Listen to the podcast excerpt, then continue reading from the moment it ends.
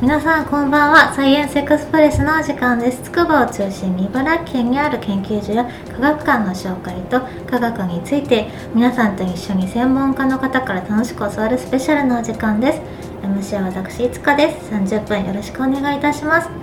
では今週のゲストの方をご紹介いたします旧小林でひとときさんののぼりさんですいつもお世話になっておりますお願いしますよろしくお願いします。本日の収録は筑波山中腹にあります旧小林亭ひとときさんいるお届けしています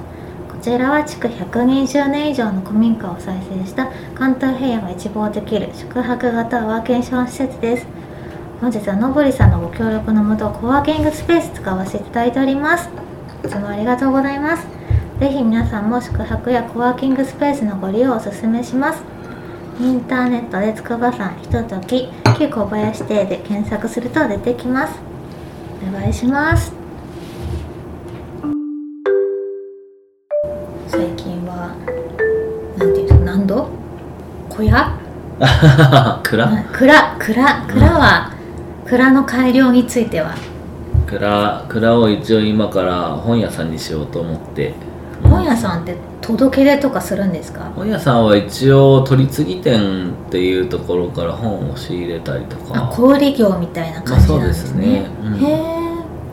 届け出は特にはいらないかなと思いあますそうなんですか、なんかね衛生管理とかはねその食品とかだとそういうの必要ですけど物を売るのはね、うん、でねなんか人に危害与えるわけでもないじゃないですあーうんか 許可は別にいらないんですけどそうなんですか一つまああの注意しなきゃいけないのが中古の本を扱う時は古物商の許可が必へえ、要、古本ですね、へーえどっちやるんですかどっちもやりますあどっちもやるんですかうん古物の本をやりたいと思ってるし、うん、で本との出会いって結構時間を超えるじゃないですか超えます例えねば10年前に書かれた本でもその人にとってはすごく新鮮でうんそれ自体がなんかね自分の人生の何かを与えてくれたりとかするうんで、んね、昔からあるねあのー本とかもねうん、うんありますもんね、うん、でもまたその時代の背景として書かれてたりとかするとタイムスリップしたみたいで楽しいんですよね楽しいですねうん最近ちょっと本読んでないので あれなんですけどちょっとね100年ぐらい前に書かれた本とか読むとね携帯電話も出てこねえしそのなんか待ち合わせで会えないとか新鮮ですよねそううんその頃の情景とかを思い浮かべて飛べるのはすごい面白いなと思いますね、うん小説もそうですけどねなんか随筆もそうですし、どんな本を置きたいんですか自分が好きな本並べたいんですかうんいや一応なんかこれもお客さんにいろいろ聞きながらやりたいなと思ってるんですけど、まあ、筑波山ふらっと歩いてなんなんかそんなに宣伝しないでなんかこんなところに本屋さんあるってふらっと入った人が、うんなんとなく手に取った本でその人のなんかその日の一日だったりとかなんか人生の何かがちょっとだけ変わるっていう本を置きたいなって思ってますいいですねねそれって素敵ですねうん、なんか何の本っていうよりはその人にたまたまあった本って感じなんで 何何でもいいと思うんですよねぶっちゃけた話いろんな本があってうん刺、さるものがあれば、あればいいなっていううんかなって思ってそういう出会いの場になればいいなっていうことですよねそうですねううんんそうねいろんな出会いありますからねうん確かにどうですかいつかさんは最近のなんかいい出会いありました最近私が読んだ本なんですけどえなんだっけな9月の声に出会うまで」っていう本かな知ってますえわかんないなんかでも漫画見てるみたいな感じでうんうんすごい良かったですようんどんなところがなんだろうななんかその女性がいて男性がいて女性がいてって言わないですけどなんか女性が一人暮らしをしていてうん部屋のどこからかなどっかから換気扇かから男の人の声がするんですよええでその人の言うことに指示に従ってくださいって言われました、えでその通りに従うんですよなんだっけな最初はなんかこのなんかどこどこに出かけてくださいとえか、あとこういう人物がいるのでその人の後をつけてくださいとか、でちょっとそういうな謎解きみたいな謎解きじゃないんですけど、っていう話をうんなんでなん現実的な話なんですけど非現実な SF ではないんですけどなんかちょっとした。でそれがその声の人がちょっと未来からの人の声だったっていう、なんかやっぱ SF を求めてるんでしょう ね日常の中で。 SF ね少し不思議でしたっけうん多分日常で生きながら SF 的なものがあったらいいなってうんうん思ってるんでしょうねうんのぼりさんは最近なんか読みました本最近ねなんか目の見えない人とアートを見に行くみたいな本読みましたねえー、小説小説ですね一応ね えーうんどういったタイトルは白鳥さんとアートっていうえー、これですねやっぱのぼりさんアート好きだからですか目に見えない白鳥さんとアートを見に行くっていう目に見えない白鳥さんとアートを見に行くへえこれはアート系の方からのおすすめですかいやなんかこの間フラッと入った古本屋さんで古本屋さんでへええ面白そうって思って買ったっていう、うえん本との出会いですねそうですねなんかやっぱりその目に見えない分だけいろんなことをあのうん聞かれたりとかしてうんうんうんあすごい一応ですね2022年の、最近ですねえー、ヤフーニュース本屋大賞ノンフィクション大賞だっえて、ノンフィクション、うん ノンフィクションなんだえですねめっちノンゃフィクションだった有名じゃないですかじゃあそう結構有名な本だと思いますそうなんですねちょっと気になりますへうんえですね言葉でアートをどう伝えるかのその難しさみたいなところなんですかねまあそうですねコミュニケーションだったりとかするんコミュニケーションでですねうん、何をどう感じていくかみたいうなーんそうそうでその中でやっぱりこうなんかね結局みんなな何何のために生きるかみたいなね、うーんなんかアンパンマンのえそこまでなるんですかえそこまで飛ぶんですね何のために生きるかにうんアートからへえそれはでもやっぱりね例えば自分が目が見えなくなってしまった時にどうやって生きていこうってなったりするじゃないですか、なりますねね、今生きてること自体がすごいし実はとても幸せなことなんだなっていうことにも気づかされてくれるかもしれないなんか昔花屋だったっていう話したじゃないですかああね可愛いお花いつもありがとうございますいや最 近最近あれなんですけど、うんそのお花屋さんやってた時にお客さんでおばあちゃんが来て、うんがすごいなんだっけなブルーベリーの花がなんか売っててうん「すごい綺麗ね」って言われて「ありがとうございます」みたいな話してたら昔行ったなんだっけなブルーベリー畑を思い出すわみたいな話されて「一面花が綺麗でね」って言って「でもね私もう目が見えなくなるの」って言われて、もうだからこのブルーベリーの花を目に焼き付けておくわみたいなこと言われて。うんもうお医者さんに「もうあと何ヶ月で見えなくなるから」って言われてるのって言われて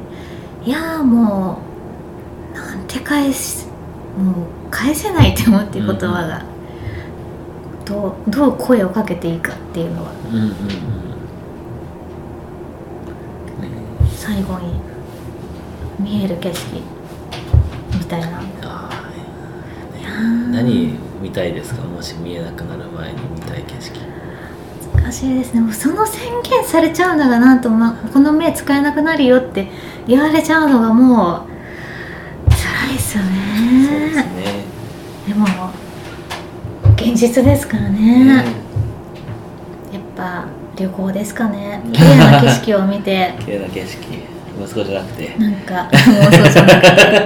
てやっぱでも本当元気なうちに世界を見ておきたいっていうのはありますよありねますよねそうやってで目が見えなくなる日がいつか来ても思い出したいなっていう景色がいっぱいあったらいいなって思いますようねんうんなんか難しいですね難しいですよねうんやっぱのぼりさんはあれですかさい最後はやっぱこの景色を最後どうなんですかねうん僕なんかそういうのあんまり考え自分で振っときなが らなんか最後に見た景色はああだったなって後で振り返って終わるタイプな気がしますねなんでも現実的にね事故とかだったらもう最後はもうあれだったりしなんか日常だったりしますからね、うんなんとなんとも言えないです、うですねうんでもどうせだったらなんか美味しいもんとか食べてその食感とかねん、その料理の世界ってすごい見た目すごいこだわられてるじゃないですかあの一流とか、うんいやでも本当アートに通ずるなとは思ったんですよね、見た目で味わうとこもあるじゃないですかそうで五感ですよね音もそうだしうん味覚もそうだしで視そ覚れをもそ人うがだちしゃんと人のために考えて作るっていうのがまたなんとも素晴らしいですよね料理っでてすねでやっぱり旬のものの野菜とかねうん魚とかまあいろいろ食べ物ありますけどそれを組み合わせてっていうのがうん結構しかも即興でやるじゃないですか結局そうなんですよ今日はこれそのみたこいなのしこの仕入れでみたいうな、んえのぼりさん今作ってるんでしたっけ作ってま すねえすごいねやっぱ考えてるんですねそういうなんかね考えてますね楽しいえです仕よ入ねれはやっぱり筑波さん界隈でへまあそうですね、うんでえきるだけ地元のもの使いたいのはあれですか自分のここのお野菜は作ってないんですか今は今はね冬だから作ってないですけどあーまた今年もなんかやりたいなとは思ってますねへえそうですよね結構いろいろやることあって一日すぐ終わっちゃうんですよね最近最近何してるんですか一日はうーん建物建てたりとか あの本屋さんそうそうそう本屋さんの会本屋さん作業今週はずっとそれでしたねえ一人でや全部一人でますあか、大体一人ですねあれはスタッフはあの物持ってきてもらったりはしますよあーあのこっちのはそのはスタッフの方に任せて自分はまああっちそうですね、うん新規開拓みたいな感じなんですねですねあとやっぱりお客さんいない時もあるんでまあまあって感じですねいやー楽しそうですねうん楽しいですね 本屋さん作りうんビジョンとしてはどれぐらいで本屋さんはできそうなんですかうん、でも本当は3月中にはっては思っててもうあと1ヶ月じゃないですか、でももう結構ねできてます一もんね番難関だった階段が終わった階んで段すごいですよ 階ね段あすんごいでなすよ難しかったですなんかあのもともと木だって切って板切ってっていう感じですもんねそうですねあの何が難しかって天井がそんなに高くないんですよね限られた範囲でええこの勾配を登り登りきらなきゃいけないってことですねそうですねでま、っすぐにしちゃうと勾配きつくなっちゃうし人があは立しつとこもご階段ってことですかうんうええんうんはしご階段だったんですねもともとはあ、そうなんですか、ええそれを外してで今度はちょっとだけ L 字の回り階段にしたんですよ、うんうんうんで回り階段にすると上り口のところの柱に当たっちゃったりするんですよね、高いとへえこう登るじゃないですかでここのところに柱がこうあったらここの高さになると頭打っちゃうからそのギリギリのところを狙って、へえうん、一人で計算していやそうですねーでそこ過ぎちゃえばねもうあとは2階の天井までは高さ大丈夫なんですけど今度そうするとね幅が決まってるから 階段が階段にならなくなっちゃいやよくえよく相談相談したんですかそのプロに ういやせずにうん、一すごいです応ねね法律でなんか踏み面っていうふ踏むと ころあと調べてはい高さの基準があって、へえね、1 5センチ以内とか2 3センチ以内でえー収めつつ、段数を決めて やっぱり段数ですよねね難しかったですえー、すね、ごい一定にはならなくていいやっていうところも作ったりとか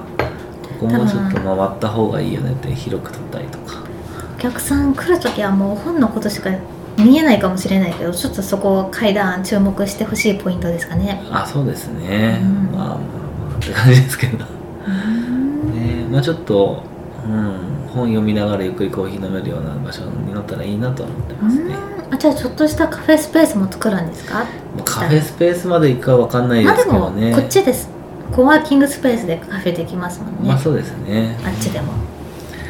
まあいろんな雰囲気があっていいんじゃないですかねうん天気がいい日とか一応さっき2階も上がってもらいましたけどね2階にテーブルも置いて、はい楽しかっうん、テーブルでちょっと作業できたりとかもしてもいい秘かな密基地感がすごいですよねあれいいですよねねえですよね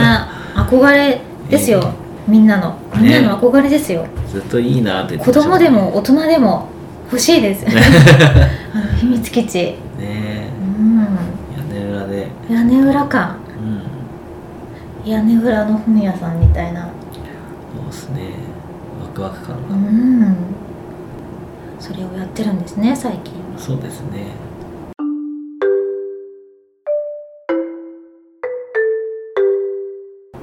最初に出たのが一昨年じゃないですか、うあんの2年間を振り返ってひとときさんはどうでした か2年間振り返ると大変だったなっていうので楽しかったなーですね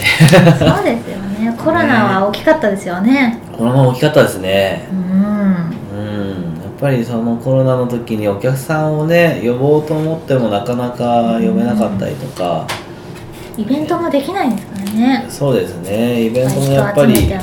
大きなイベントはできなかったんで、うん。ちょっとずつですよねうん開催したりとかはして、最近はしてますイベントは。最近だとまあ去年からやってた「みそ市」っていうイベミンソイチどうなりました？トの最終回みたいなのがあって最終回したんですか？最終回って言ってもその味噌出来上がるまで1年間漬けてたんでその漬けた味噌を開封そう式。開封して味噌汁にしておおー。飲むっていうのと一緒になんか3メートルの恵方巻きみたいな太巻き作ってへえ。みんなで巻きました、楽しい。えうん、ー、大イベントじゃないですか。でもね楽しかったですねやっぱりえ、いっぱい、い集まったんですかじゃあ。うんまあそこそこ人集まりましいやたーね楽しい。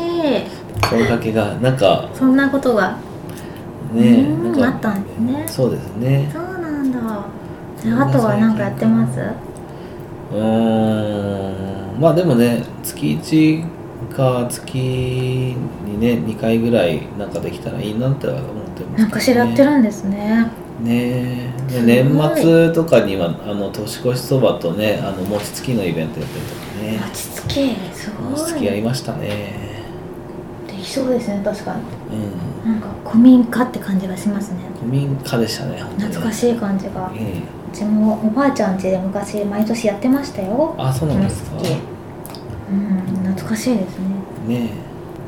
最え、近うんその前がね10月から結構やっぱり秋の頃って予約がいっぱいだったんでああ、ええ確結構か忙に。しく塚橋さんはもう紅葉が綺麗ですからね秋来たいですよねそうです確かねにうん確かに、年間のピークとかってやっぱ夏休みゴールデンウィーク秋ぐらいの感じなんですか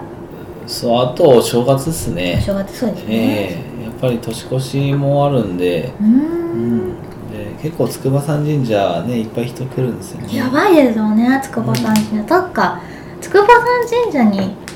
来る人はここにもう前乗りしちゃえばそ行うですけねるってこと、なるほど、今年は初詣もすごい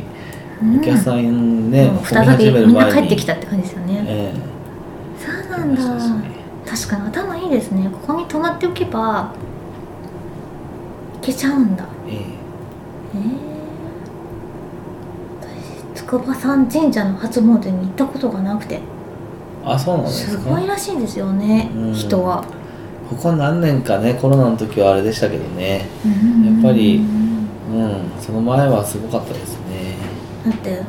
裾までずっと渋滞って言いますよねああいつもそうですうね、んでも参拝のお客さんね参拝したら帰るんで結構回転はいいんですよ、うんうんうん、結構ゲストの皆さん「筑波山来たことありますか?」って聞くとうん、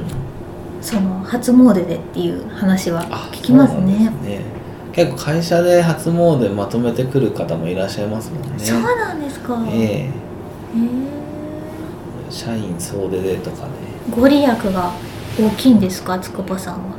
まあご利益というかねなんかあるんじゃないですか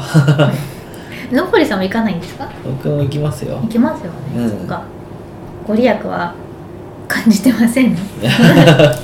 そうですねあの行きますよちゃんとうーんよく感じるか感じないかはあなた次第みたいなとこありますけそどうですよね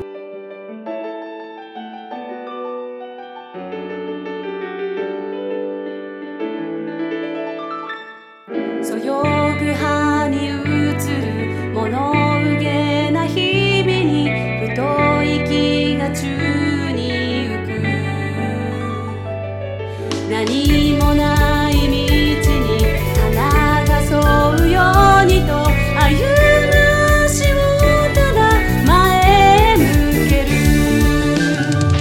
いかけるたび遠ざかってく水面に跳ねる光掴める日を夢見る行方知れずの明日を探し出すようなそんな暇はもうどこにもない遥か先へ吹く風に飛ばされて今がつなげる未来の足跡辿ってゆく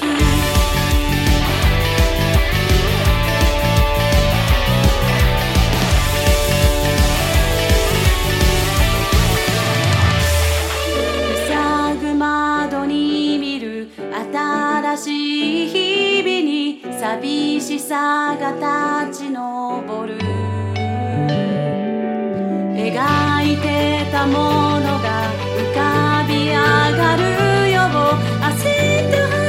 の道また踏み出すあの頃よりも狭まった空何にも見えない雲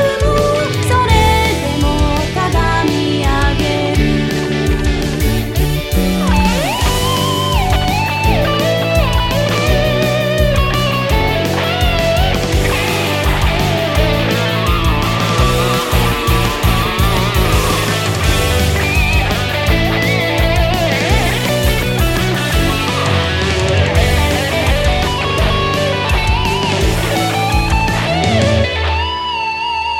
朝にうめくきらめく星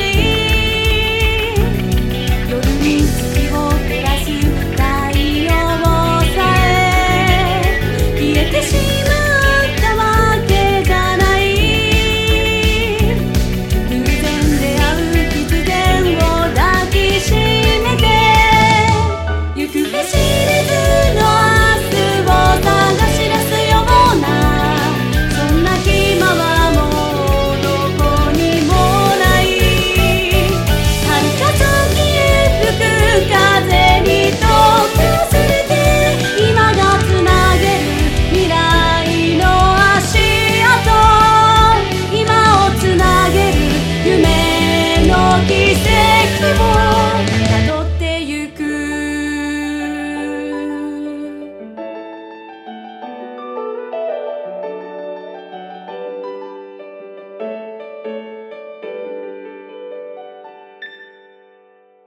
サイエンスエクスプレスは文化ネットの提供でお届けしています